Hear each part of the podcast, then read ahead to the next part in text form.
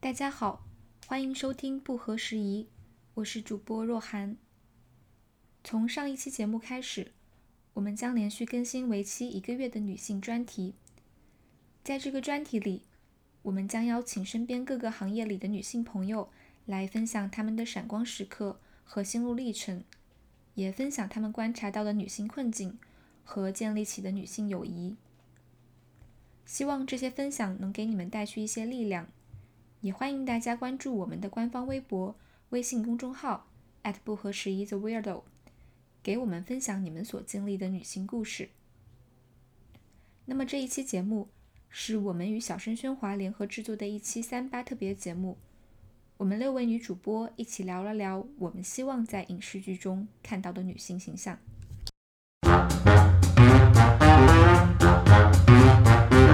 如果你一切创作都是为了赚钱，那我们就告诉你，现在你就做到这些就可以赚到我的钱。这期节目的名字是不是可以叫做《钱在这里》？钱在这里。六个女的教你怎么赚钱，如何赚钱？请拿走我的钱，就是钱在这里，钱在瞬间收听量就上去了。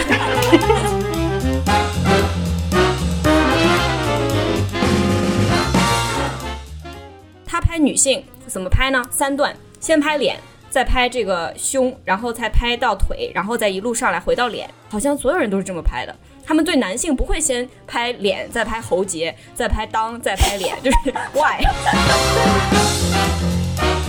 只要这个女反派是失去了自己的孩子，她就是一个可以被同情的女反派了。对对对，黑化也是要落回到她的女性身份。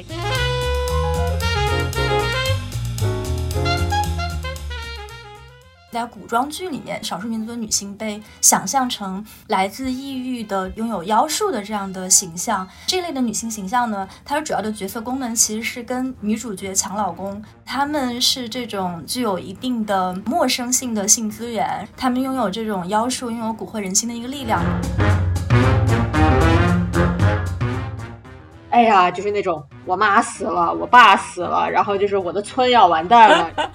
大家习惯了。就是一个女性角色，她做任何事情，她的动机不可能跟她自己有关，一定是她要去救谁。对对对对。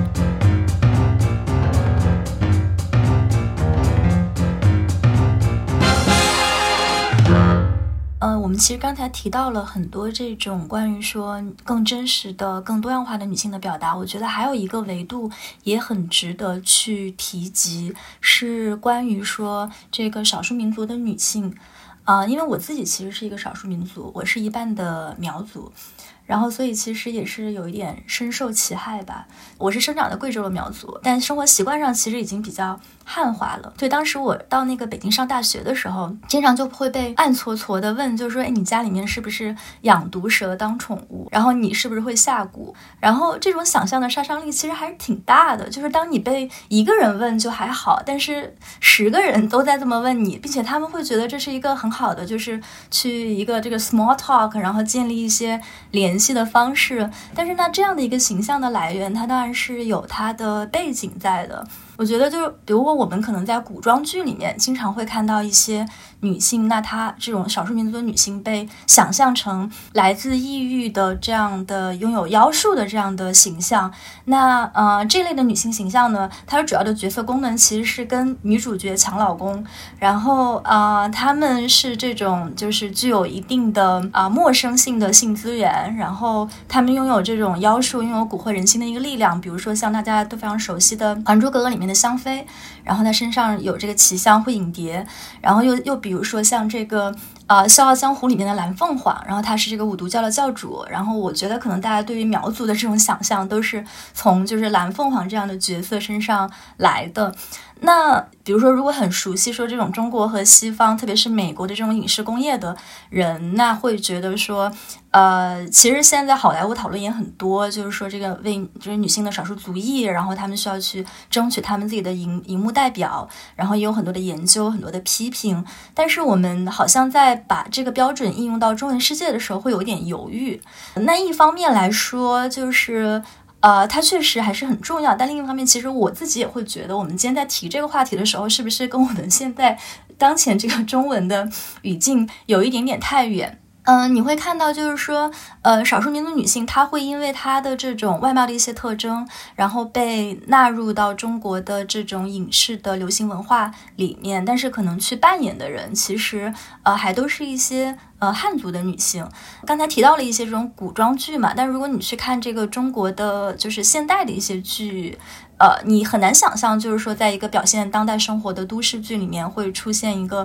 普普通通的，然后不被奇观化、不被这种污名化的一个维族，或者说呃藏族，或者说白族、哈萨克族在上班的这么一个人，然后他就来自这样的一些民族，然后没有关于这个民族的一些狗血的故事，你很难想象这样的事情会会发生。那我觉得，一方面也确实是因为说我们自己在现实当中的这个少数民族的问题上。我们做的也不太好，然后以至于让我们不太敢去考虑这个问题。但是另一个方面，我觉得也有一个原因，就是说，即使意识到了这个问题的这些影视从业者，就是他们可能也没有太多现实中可以去参考的范本。比如，如果你要去看说这种少数民族，呃，和少数民族女性的这个荧幕代表，你可能会想到春晚。那春晚它对少数民族的呈现是非常奇观化的。那少数民族，呃，要不就只有歌舞节目，要不就是只有一些吐槽不能的啊小品。然后他们会穿着一种异域的服装，然后他们是为了扮演少数民族的形象而出现的，它就不是一个好的范本。所以，虽然说是少数民族，但是。就有一些人可能会觉得，那少数民族之所以没有被很好的呈现，是因为他们在这个中国的人口中，他可能代表性没有那么的强。但是我后来去查了一下数据，就是发现这个中国的少数民族，啊，加起来其实已经有就是超过一亿人了。那如果这五十五个民族联合起来成立一个国家，那它这个人口总数是可以排进世界的前十五名，那已经秒杀了就是所有的这个欧洲国家以及我觉得世界上大部分的国家。然后像我自己在的这个苗族，其实也有已经就超过了一千万人。然后我现在生活的荷兰，其实也只有一千多万人。所以就是你去考虑这个总数的时候，其实它不是那么就是理所当然的不被看见。所以我觉得还是想把这个点提出来吧。就是说，虽然好像现在在中文语境下来提这一点，还是有一点点。为时尚早，但是还是希望，就如果我们希望成长为一个更先进的、更包容的一个现代国家，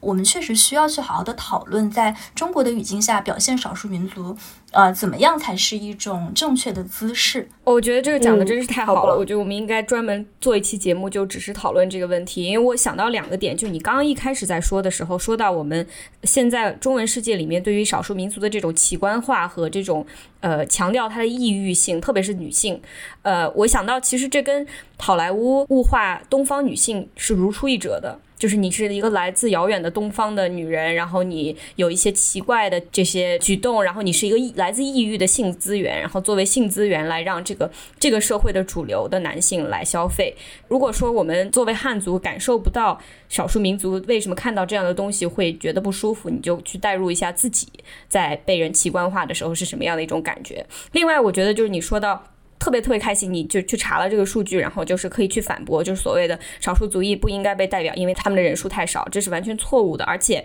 我觉得在中国的语境下，被代表这件事情很复杂，因为我能想到的一种挣扎，一种代表的方式，就是让他的少数民族的 identity 出现，但是完全不去做任何评价，让他在生活上，让他在行为上和汉族是完全一样的，这是一种代表方式。从一种情况下，可能你觉得这是 progressive 的。对吧？这是所谓的进步性的，对吧？另外一种情况呢，就是特别的去深挖他的这个少数民族的这个 identity，好像这个人出现就是为了保卫自己的一个什么文化呀，或者是为了传承一个什么东西，这是另外一种类型的 representation。这两种东西都有问题。然后，但是在我们现在中国的社会，在对少数民族的基础教育，就是关于五十六个少数民族，我觉得普通人能说出来四五个就不错了，就是甚至他们。住在哪里，有多少人数，一概不知的情况下，想要去探讨什么样的 representation 是现在合适的这个问题非常困难。我自己也没有办法去解释这两种 representation，我们到底应该要从往哪一个方向先去努力。然后我就其实就突然，我这个可能有点乱，但是我就想到丁真这件事情，让我非常非常的不开心。就丁真作为一个男性，他因为自己长得非常漂亮，就长得非常帅，所以一下子走红。走红之后，对他的所有的这种赞美都极其的奇观化，就仿佛这个小伙是雪山里蹦出来的，然后他的一切的举动都要满足他们心心目中的这种圣圣女换了一个性别的这样的形象。然后没有人去探讨为什么在我们现在的中国社会，这样的一个男孩子他没有接受过基础教育，他不能说汉语，他可能想要去在当时的藏地想要找工作是非常。非常困难的，然后他一下子被人推上这个娱乐的风口浪尖以后，他做出的反应是什么样子？就这这些都没有人去讨论，就一直在喊我们要守护丁真纯洁的笑容这样的口号，就让我看到了一个把性别换一换以后，仍然让人非常非常不舒服的这种器官化少数族裔的现象。就是我觉得你刚刚说的一点特别对，就是因为你现在很难在电视上看到现代空间的。少数民就是哪怕有这么多讲述现代空间的年轻男性和女性的作品，你也很难在现代空间里面看到少数民族的人。就是你就算看到他们，他们其实他们很多就无论是热依扎和那迪丽热巴，他们扮演的都是。呃，汉族人就因为汉族人在中国的身份是一个 default，但是你其实很难看到一个就是正常的现代空间里面的少数民族的年轻人，他自己一方面在现代空间里面，一方面他又有自己单独的社群的身份和这个社群里面会遇到的问题，然后这些问题、这些故事、这些叙事又很难被当做故事讲出来、被展现出来。虽然我们现在去像对星星许愿一样的说这些事情，感觉好像离得很远，但是这是这种远是非常重要的。就我们感受到这种缺失是非常重要的，就是因为我们太过于熟悉怎么去，就所有的人都知道怎么去判断一个。好莱坞影片里面有没有少数族裔的这个，他满足满足我们所谓加引号政治正确的这个要求，但是没有人会把同样的一个要求去加到中文世界里面。虽然它里面的故事非常非常的重要，特别是这种中国语境里面的少数民族，他们的叙事在出于各种各样的原因被压制，或者甚至是在消失的这么一个情况下，你如何去想象一个现代空间里面的少数民族？年轻人、中年人、老年人的形象其实是非常非常重要的，让他们不再是一个你在课本里面五十六个民族、五十六枝花，因为很多在五十六个民族、五十六枝花以之外。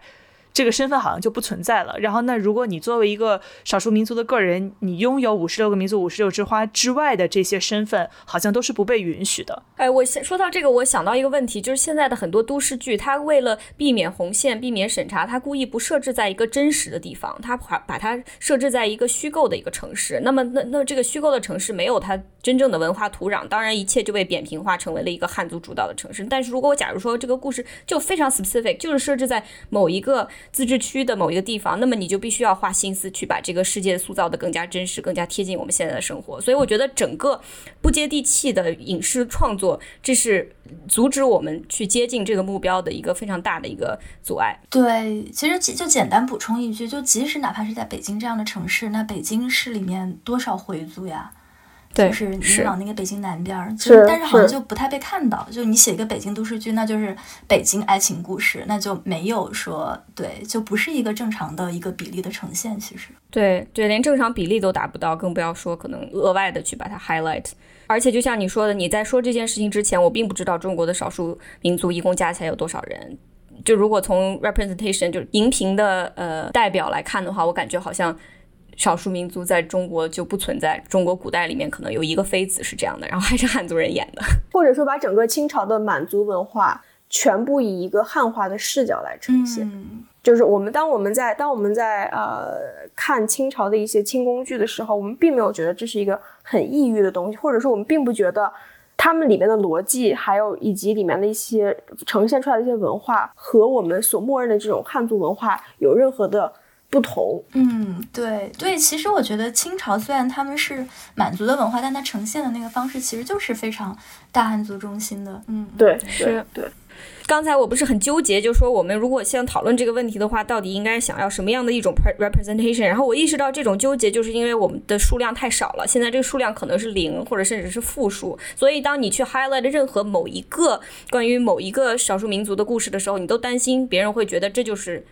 这个整个一个非常复杂的庞大的人群，他在中国的生活经历，那他肯定是不行的。所以说，我们需要很多很多很多不同的类型，比如说可以被当成汉族人的生呃生活的少数民族在中国是什么样的状态，然后不能一看就不是汉族的人的人在中国社会是什么样的生活状态，以及对自己的身份认同，我们每个人都对自己的身份认同，可能说一生中在一个非常广的光谱上的，所以在不同光谱上的人，他们的生活状态又是什么样？所以我现在非常担心，就是说。可能这个担心也是多余的，因为可能现在还没有。但就是你去讲一个故事，这个故事就是一个明汉之间的凄美的爱情故事，然后 overcome 就是克服了一切的问题，让他们俩在一起的这样的故事，不是说不能有。但是如果他就是我们现在接下来的五部电视剧都是讲这个的话，我觉得这是非常非常有问题的。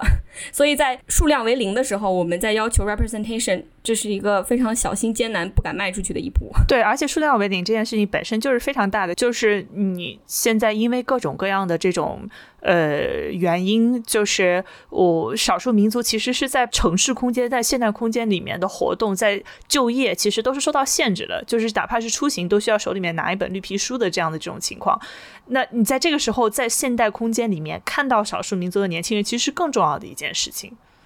呃，所以其实我觉得正好非常自然的流到下一个大的类别，就是我们想要看到更多女性视角的创作，就是不不管是女性导演也好，其实另外一个被人忽视的是女性的 DP。就我自己是做类似的行业的嘛，我发现这个行业是一个男性。就是主导重灾区，就是这个 photographer 和 videographer。可能以前是因为 videographer 他的器材很大，所以必须要男性来扛。那么所以就是基本都是欧洲男的或者白人男的在一清清一色。但是一直到现在为止也仍然是这样子。但是当一个女性去长镜的时候，有的时候她拍出来的东西，即使是一个男导演的这个 vision，仍然会跟男性导演拍出来的东西不一样。我要举的这个例子就是大家可能都看过的是 Creed。就 Michael B. Jordan 演的那个，就现在听众看不到，就是雕雕已经倒下了。想到 Creed 这个电影就已经倒下了。就是那个 Michael B. Jordan 演的拳击演员，这是一个非常非常注重于身体，非常注重于就是这这个男性角色他极其性感，他的雄性气质和他的性感是这个故事非常重要的一部分。但是这个故事它的呃这个 D.P. Director of Photography 呃是 Maris Alberti 是个女性。然后他在拍 Michael B. Jordan 的身体的时候，并不是一种粗暴的，就是好像我像复仇一样，用你们男性拍女性的身体的方式来物化 Michael B. Jordan。虽然我也是很欢迎物化，非常欢迎，欢迎，大家都非常欢迎。对，但是他没有，他在拍的时候是用一种非常怎么说，很细腻的、非常尊重的方式去拍他的肉体，是一种又欣赏又不亵玩的态度。然后我就觉得。真厉害，然后我就想这样代表了普通女性观众，对，就我就看看，呃，这种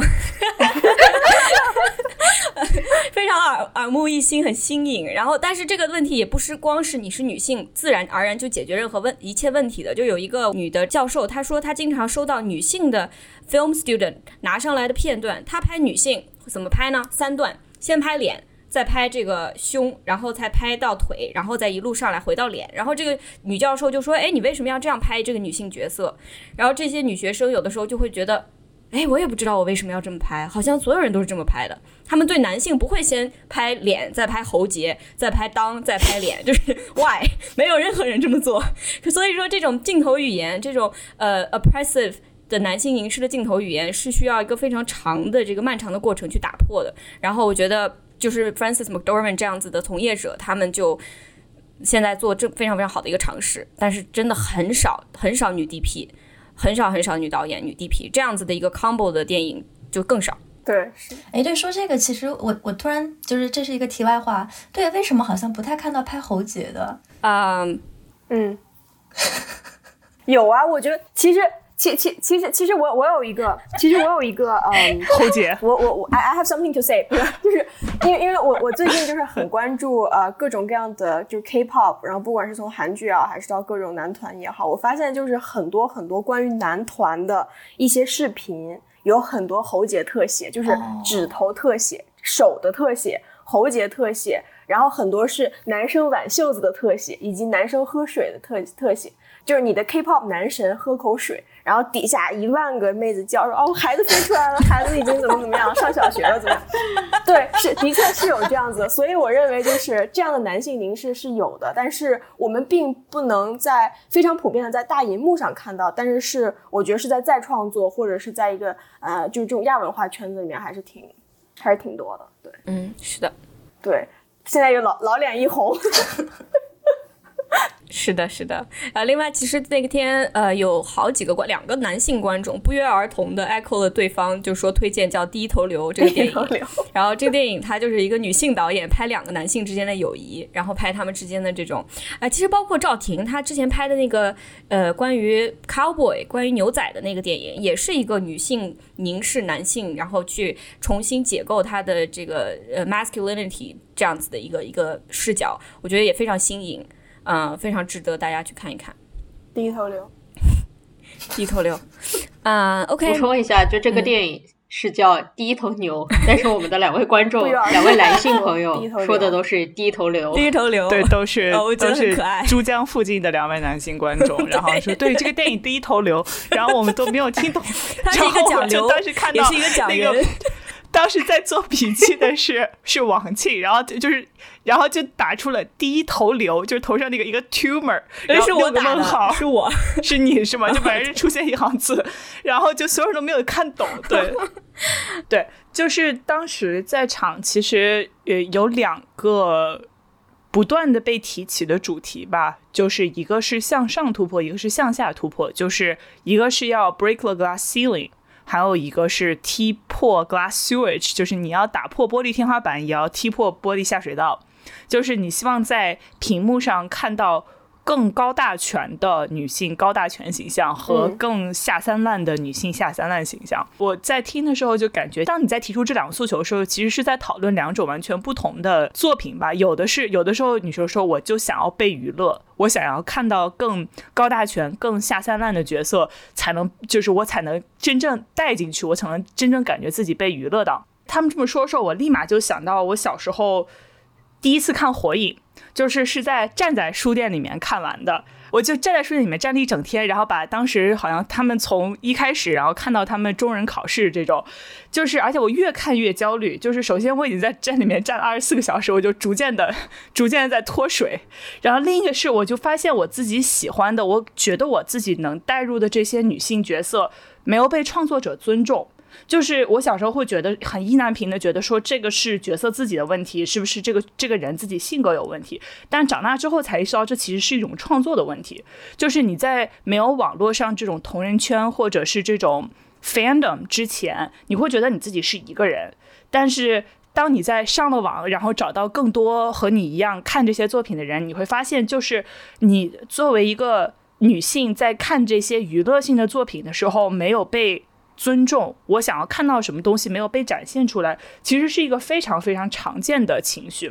就是在那个 Archives of Our Own，就是 A O 三上面火影的 tag 底下，甚至就有一个专门的 tag 叫做“如果岸本稍微更尊重一点女性角色”，嗯，就是会有大量的对于女性角色的重新书写，因为动漫是就是这个日韩文化圈里面的一种非常常见的。呃，predominant 这样的一个娱乐性的作品吧，然后同样的超问题在超英电影，在中国的武侠电影里面都是存在的，就是女性的超级英雄或者女性的武侠，往往是在女性的侠客，往往是在男性英雄的注视下出场的，就是它是辅助性的，而不是平等的去拯救世界。但是你在看这些角色的时候，你作为一个观众，你想要获得是什么感觉？你是想要去？拯救世界，或者是你想要去圆自己的一个梦，你想要去站到道德的制高点上，或者你想要去做非常非常坏的事情，肆意妄为，而不是说我我看这个书，我就是为了给人打辅助，就是 said no one ever。比方说，漫威在一九年之前都没有一个女性角色作为主角的电影，包括就是我们都所有人都特别喜欢的 Black Widow。就是 Scarlett Johansson 演的这个黑寡妇的角色，她刚刚出，她一出场是一个被注视的，这个她是 Tony Stark 的秘书，然后她是一个非常非常性感的秘书，是而且被写了非常非常多的感情戏，就是是 Scarlett Johansson 几乎是在一起作为一个演员的力量让这个角色丰满起来。我觉得说完就觉得这句话 好像不太对。呃，丰满起来，好像确实是丰满起来，确实是丰满起来。I'm so sorry。就是这种现状，其实还是像我们刚刚一直说的吧，就是它是基于资本和这些行业对于观众群体的理解。在一定程度上，也是因为它对于女性观众想要看到东西的不尊重。就是电影行业，特别是在最近几年之前，在有网剧或者有 Netflix 之前。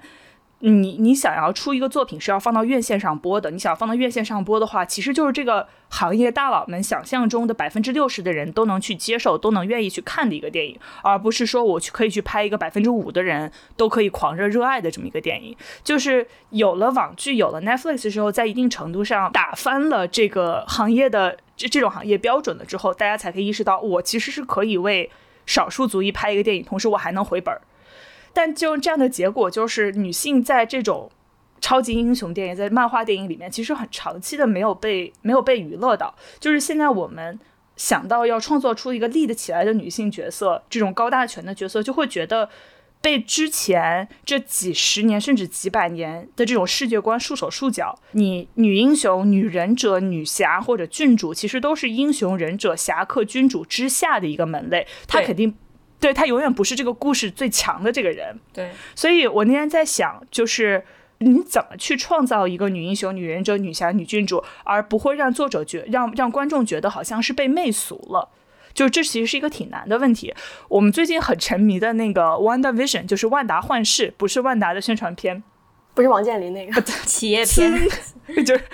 就是我们最近很沉迷的那个《Wanda Vision》，其实在一定程度上。我觉得我这是我猜测哈，就是他能够这么好看，能够创造出一个特别立得起来的猩红女巫的这个角色，其实是他跳出的超级英雄的这种叙事形式。他在一定程度上说，用 sitcom 就这种。情景喜剧中更适合创造女性角色的形式，再去讲述猩红女巫她更细腻的这些创伤，然后再讲述她怎么去继续解释她的力量，然后这样才能超让她超过万漫威之前给她的这种，就是虽然很强，但她是一个不断闯祸，而且被所有人都欺负过一遍的这种。呃，Vision 的 love interest 的一个角色。嗯，而我其实想想到一个问题，就是说，为什么我没有见过女性的战士被人打了一拳以后，一个眼睛是乌青的，或者是嘴角有血的，或者是脸就直接被人有的有是有有的 Charlize Theron 在 Atomic Blonde 啊发出一面尖叫，在 Atomic Blonde 里面，对我昨天刚刚还在跟啊男朋友讨论这个，因为我们在飞机上看了一部电影叫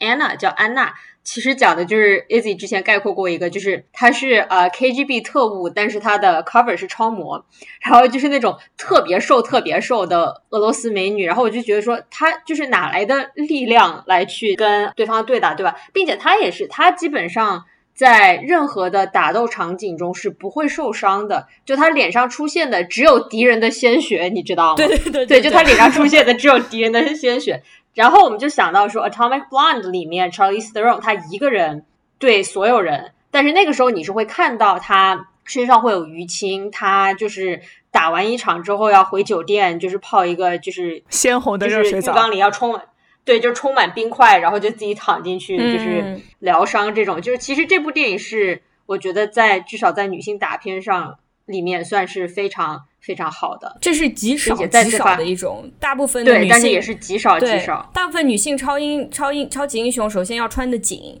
然后头发要散下来，穿着高跟鞋或者穿着一个那种 wedge。那种坡跟鞋到处跑来跑去打人，而且从来被打的时候不会不会变丑。对，就是所以说我觉得不合理。对，我觉得资本或者是可能男性为主导的好莱坞电影工业认为女性想要看到 strong female character，所以他们就把他们传统的这种老是很弱的、老是被人救的英雄救美里面的美变强了来给你看。可是我们想看的其实是 strong character，逗号 female。就是你的英雄是什么样子，这个人他就是什么样子，但是他是个女的，就就这个这个这个这么简单的问题，一直都没有人能够做好。对我刚才想补充的就是，我们想看到的这种女性超级英雄，她不只是要业务能力强，并且我觉得就像刚才其他人说的，她这个角色需要完整，就她的业务能力不是来自于某个男性角色，对吧？就他的人物发展不是说啊，我为了谁谁谁。怎么怎么样？因为我记得当时惊奇队长出来的时候，很多人就觉得说，哎，这个就这个惊奇队长怎么就无缘无故就这么强了，对吧？就是他也没有说有一个怎么样，有一个特别有趣的背景故事，比如说，哎呀，就是那种我妈死了，我爸死了，然后就是我的村要完蛋了，然后对，因为就是最近在看《进击的巨人》，然后一开始我是有点反感，因为就觉得哎，这又是一个我的村要完蛋了，然后热血青年站出来对抗全世界，你知道吧？所以说当时惊奇队长出来的时候有这样的评论，我觉得很大程度上是大家习惯了，就是一个女性角色，她做任何事情，她的动机。不可能跟她自己有关，不可能只跟她自己有关，一定是她要去救谁，这个谁很有可能是自己的亲人，很有可能是什么为国捐躯，这种也也比较少了。但是就不可能是说为了自己。对对对对对对对对，对，惊奇队长就是我就想牛逼，惊奇队长就是牛逼。哎，我觉得 Wonder Woman 这边片子真是没搞好，是我觉得整个这个嗯 missed opportunity。是的，是的，哎，但是我觉得就是女性超级英雄里面，我知道我们都特别喜欢的一个 Watchman。嗯，，Watchman，对对对对对对对对，首先，女主不是一个超级大美女，她是一个非常非常呃是有说服力的女警察。就是她打人，把对方的时间不但是会被经常就被搞得就浑身淤青，她她她自己也会被人打得浑身淤青，然后同时她把别人打的浑身淤青，也是非常有说服力的。然后同时她是一个呃妈妈，但她抚养的两个孩子不是她自己的孩子，然后这就有点有有有点剧透了。然后，但这孩子是扔给她老公带的，就是她自己每天晚上出去拯救世界，然后把孩子扔给她老公带，她完全没有带孩子，完全没有在带孩子。同时，她的所有的动机就是包括她想要拯救世界，然后她自己个人的抗争，她和她自己创伤之间的抗争都是非常非常。基于他自己的，发自他自身的，然后镶嵌在《Watchman》守望者这个非常非常神、非常好看的剧情里面，推荐所有人去看，非常非常好看，神作，可以被称为神作的一个作品。然后还有一个，就说到向上突破，还有向下突破嘛。然后就是在超级英雄电影里面有好人，自然也会有坏人。我在想，就是男性注视下的女性反派，其实不外乎就是这么几种，就是要么就是 femme fatale。就是首先，她一定是那种波浪般的长发、大红唇，就这种狐狸精这样的这样的一个角色，蛇蝎美女，蛇蝎美女。就是嗯，小时候被说过要小心的那种坏女人。对对对对对。然后还有就是女巫，就这种天山童姥，然后很阴，可以用阴毒来形容的。首先，她的武器一定不是就是一呃是一根大钢剑，一根大宝剑，而是一定是某种跟 呃绣花针什么的，绣花针、流星锤对对，就你不会想象一个女巫出来之后抡着一个巨大的流星锤，对不对？她肯定是一个就是拿着什么绣花针，然后促了我什么五百年的毒啊之类的。然后要么她就是，要么她就是男反派的 love interest。对对，就是他是呃，比如说呃，Joker，Joker 有一个 love interest，就是 Joker 的女朋友是 Harley Quinn。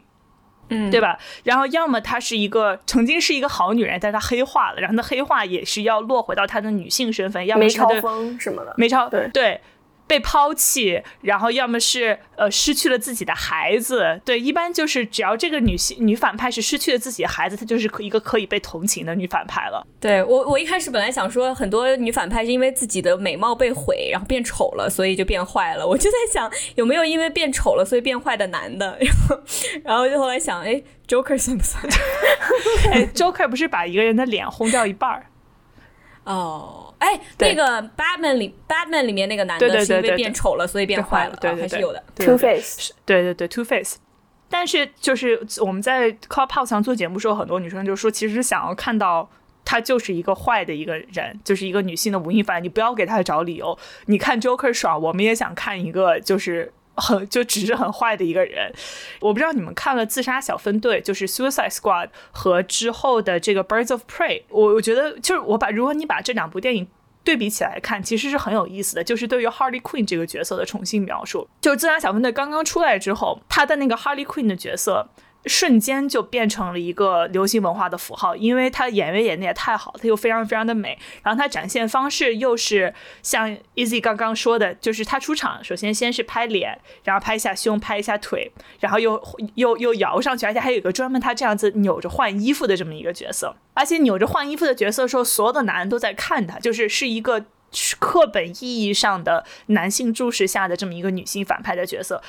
然后他的，然后在自杀小分队里面，他讲述说，哦，他的他的坏也是跟呃 Joker 是同款的坏。然后虽然 Joker 是一个霸道总裁的那种感觉，就是一个非常失败的 Joker，但是他的坏也是那种同款的坏，然后是几乎是就是被培养的，是模仿性质的这种。但 Birds of Prey 虽然这个电影本身就出了很多很多的问题，它的整个剧情都很多站很多立不住的地方，但是它对于 Harley Quinn 这个角色的重写，我觉得是非常有意思。首先，他一开头他就跟 Joker 分手了，对，然后他分手了之后，他还是很坏。就是他没有因为分手之后，他失去了这个生命中的这个男的之后，他就变好了。他没有，他还是很坏。而且他分手之后，他最担心的除了就是把自己哭的丑不拉几的以外，就是你也你作为一个女生，你看着就是哦，我其实也经常这样。然后，而且他其实心里面很暗搓搓的一个担心是有人来寻仇怎么办？因为如果之前。之前有 Joker 罩着，他就到各种作威作福；然后没有 Joker 罩着的话，会不会有很多人来寻仇，然后都不敢告诉，就就是那种非常呃鸡贼的，想着要不要怎么把这个事情给他瞒过去。就这样的故事，你看着就就很爽。虽然呃，他肯定本身有故事有很多很多的问题，但是我当时看完之后就感觉好像淋漓尽致的蹦迪场第一样，就是完全纯的这种多巴胺的刺激，它是到位了的。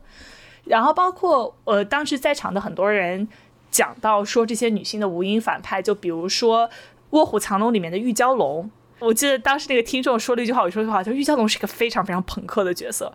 他就想活就活，想杀人就杀人，想死就死。然后就是张震在那边哭唧唧的，然后他就不不好意思，我要去死啊，砰一下就死掉了。然后包括呃《Avatar》里面就是呃叫什么？Azula，Azula，他是一个邪恶的领袖。而且他把女性领袖以天生邪恶、最新权力的形象演演绎的非常淋漓尽致，而且居然是一个动画片。对对对，对的，并且业务能力也非常的强。对对，煽动人心，特别厉害。对，就是就像刚刚一级说的，其实你想看到的不是说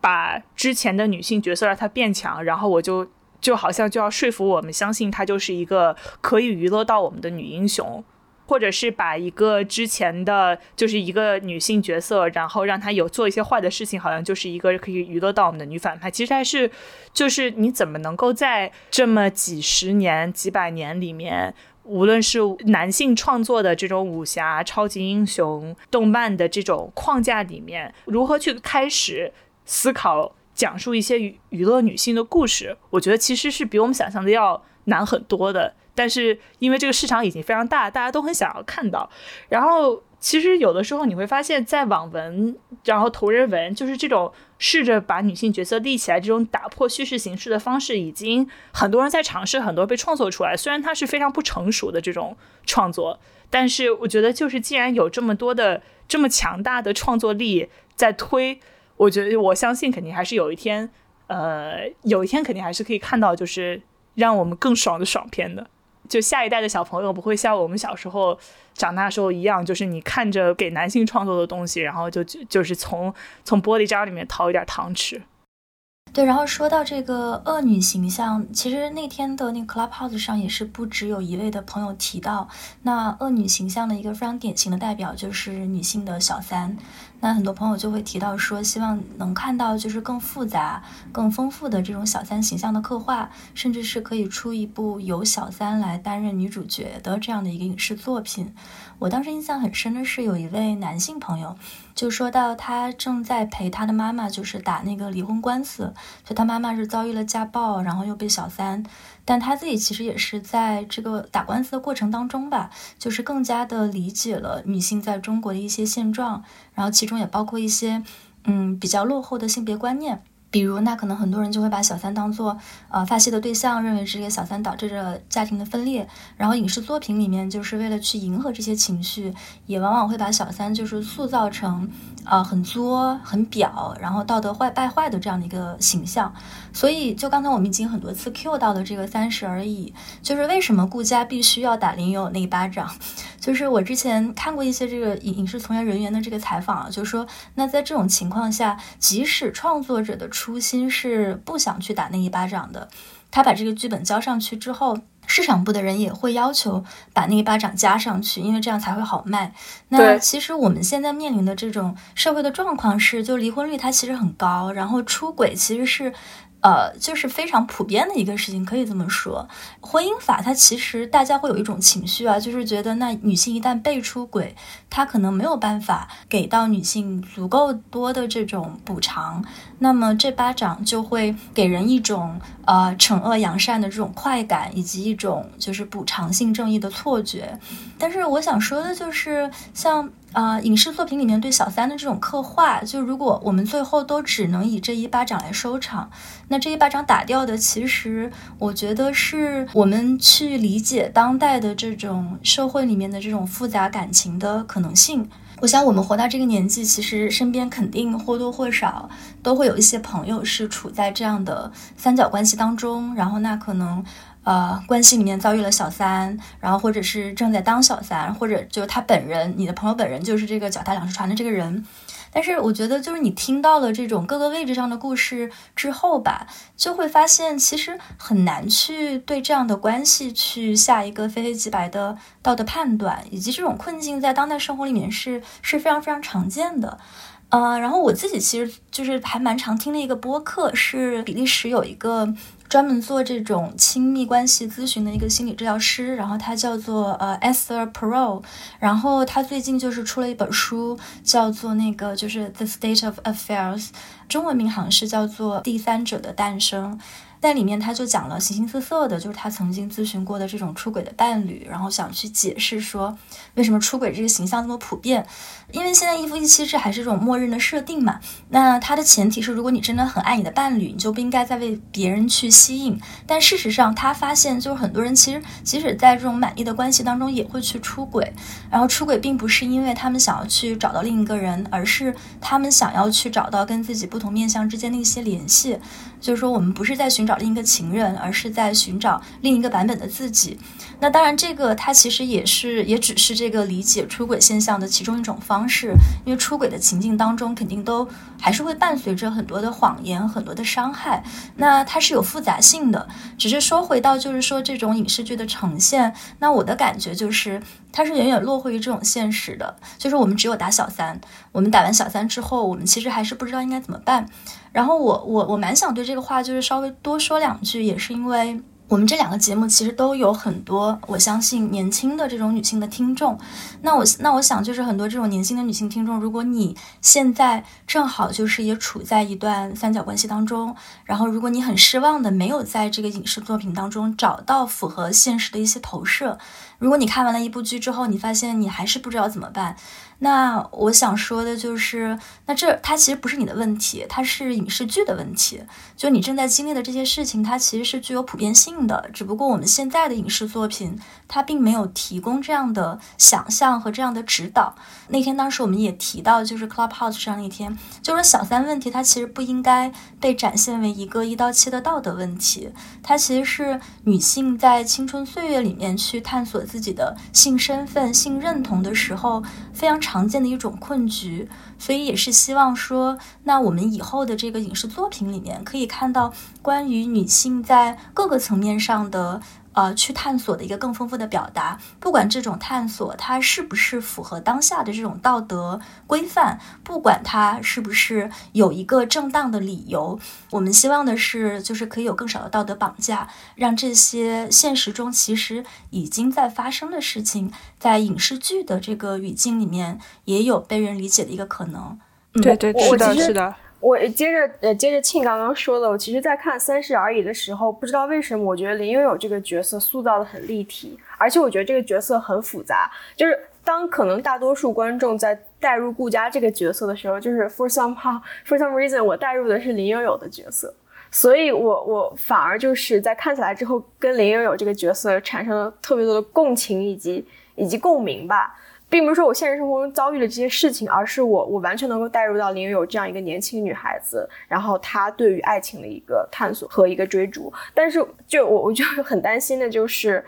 即使这个电影能拍出来，或者即使这个电视电影能够拍出来，我也很担心最后就是还上映第二天就已经收到几十万个举报。是的，哎，其实我刚刚想到，我们去年不是有部很热门的剧叫《致命女人》嘛？然后那个第一段关系里面其实就是一个三角关系，然后最后呃剧情的走向就是那个女主 Base 嘛叫做，然后她其实也是一个很传统的女性，她的梦想就是当一个家庭主妇，但她最后也是遭遇了丈夫的出轨和背叛。但后来故事走向其实还蛮让人意外的，就是她跟那个就是打引号的小三，因为我首先觉得这个表述其实本身都也都是有一点污名化的了。但是为了表述方便，我们就先这样说，就是他跟那个那个姑娘，然后最后成为了朋友，然后而且惺惺相惜，最后应该是联手，就是把丈夫干掉了。其实我觉得这样的剧情，包括我记得。嗯，我前段时间在社交网络上好像是看哪个博主，他收到了一封私信，也是也是在说一个我们现实生活中真实出现的女性。然后她说她发现自己丈夫出轨，然后最后呢，她去通过各种各样的手段去搜索对那个女女生的资料，然后发现那个女性其实是一个很优秀的女性。那最后他们其实建立了联系，然后那个女性也过来找他，然后跟他说你你老公不行，然后因为他在这段关系里面有欺骗你，然后也欺骗了我，然后最后他们两个成为了好朋友，然后会一起逛街，一起吃吃冰淇淋什么的。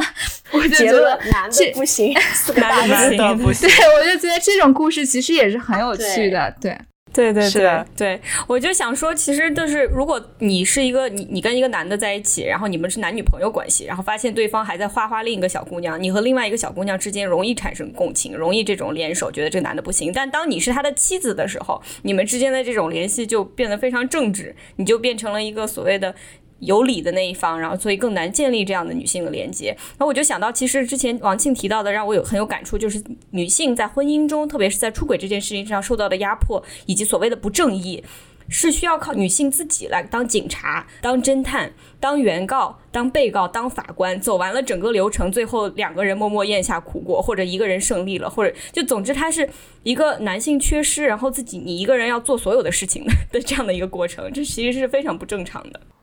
是的，而且就像刚刚王鑫说的，就是为什么这么费力的塑造了这么一个让你又爱又恨的林有有的角色，但是你最后要打他一个巴掌，给他一个道德宣判？我觉得你刚刚说的就是因为婚姻法的各种各样的原因，让女性觉得自己在就算在婚姻里面也并不安全。虽然中国就业率已经是非常非常高了。但是还是因为各种各样的原因，让很多女性觉得，如果我离开了这个婚姻的话，我哪怕生活的很多基本的安全感都会出现一些非常实际的问题。所以，就是它其实远远超过了一种情绪上的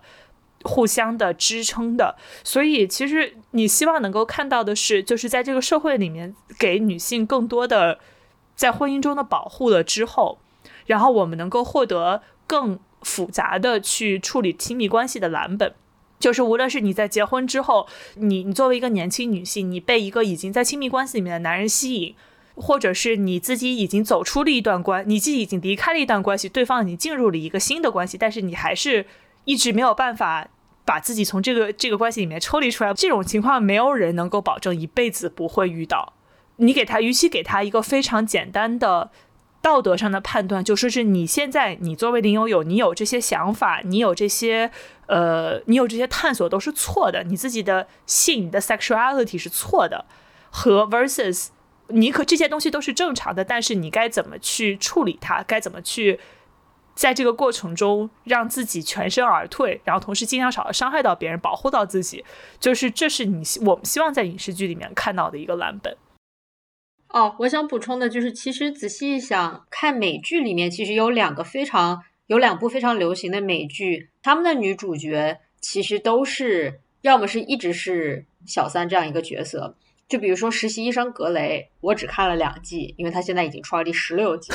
但是他一开始的时候，这个实习医生格雷他喜欢的 McDreamy 就是是有老婆的，只不过老婆自己老婆不在这个医院。对吧？然后呢，他还是出轨了。对，然后呢，他还是跟 McDreamy 就是发展成了情人。然后再加上《傲骨贤妻》里面的 Alicia，其实大家最喜欢的是他跟他的老相好 Will。但那个时候 Alicia 是没有离婚的呀，虽然她的婚姻事实上是已经不存在了，因为老公出轨了。然后呢，她就跟 Will 一直非常恩爱的在一起等等。但她其实也是。女主并不是一个说说哦，老公出轨了，我还一定要坚持的跟他在一起，然后我自己也不去探索其他的爱情线可能性，对可能性什么的。所以就是，我就想举这两个例子。所以就是我觉得我们，呃，就这么说，就感觉像刚刚说像对星星许愿一样，但是我们整个这个节目也就是在对星星许愿，所以。呃，希望有一天可以成真，哪怕没有办法出现在大荧幕上，哪怕出现在手机屏幕上，哪怕出现在网文里面，就是有一天，就这些故事可以被记录下来，这些故事可以可以出现。我觉得，呃，虽然比我们其他想要看到的东西都更远一点，但是我我们这样喊出来，希望有人可以听到，有人可以开始开始书写。最后一个 disclaimer，最后一个可以说清楚的事情就是，它满足了这些标准的作品，不代表它就是一个好的作品，或者说没有满足这些标准的作品，不代表它就是一个不好的作品，对吧？就比如说爱尔兰人，他从头到尾就没有全是一群男的，他是一个男的讲男的的故事，但他依旧是一个非常好的作品。但是就是包括很多的手游里面、手机游戏里面，每一个女性的作品都非常的立体，但是不代表它就是一个非常好的文化作品。就是只是我们所要就是对着星星许愿想要获得的东西，只是我们希望在现有的基础上能够看到更多的什么，就是我们作为观众，而不是作为从业者发出的一些天问吧。对，我们就是说，如果你这个是你的一切创作都是为了赚钱，那我们就告诉你，现在你就做到这些就可以赚到我的钱。所以对对对对对对对对对，请拿走我的钱，就是钱在这里，钱在这里，更差的都已经拿走了。对对。这期节目的名字是不是可以叫做“钱在这里，请拿走”？钱在这里，真的就是钱在这里。就是六六个女的教你怎么赚钱，如何赚钱，财富瞬间收听量就上去了。好好好，非常好，非常升华。总结升华暴力结尾，感谢大家，拜拜。谢谢大家。好的，非常感谢大家，谢谢，谢谢，拜拜。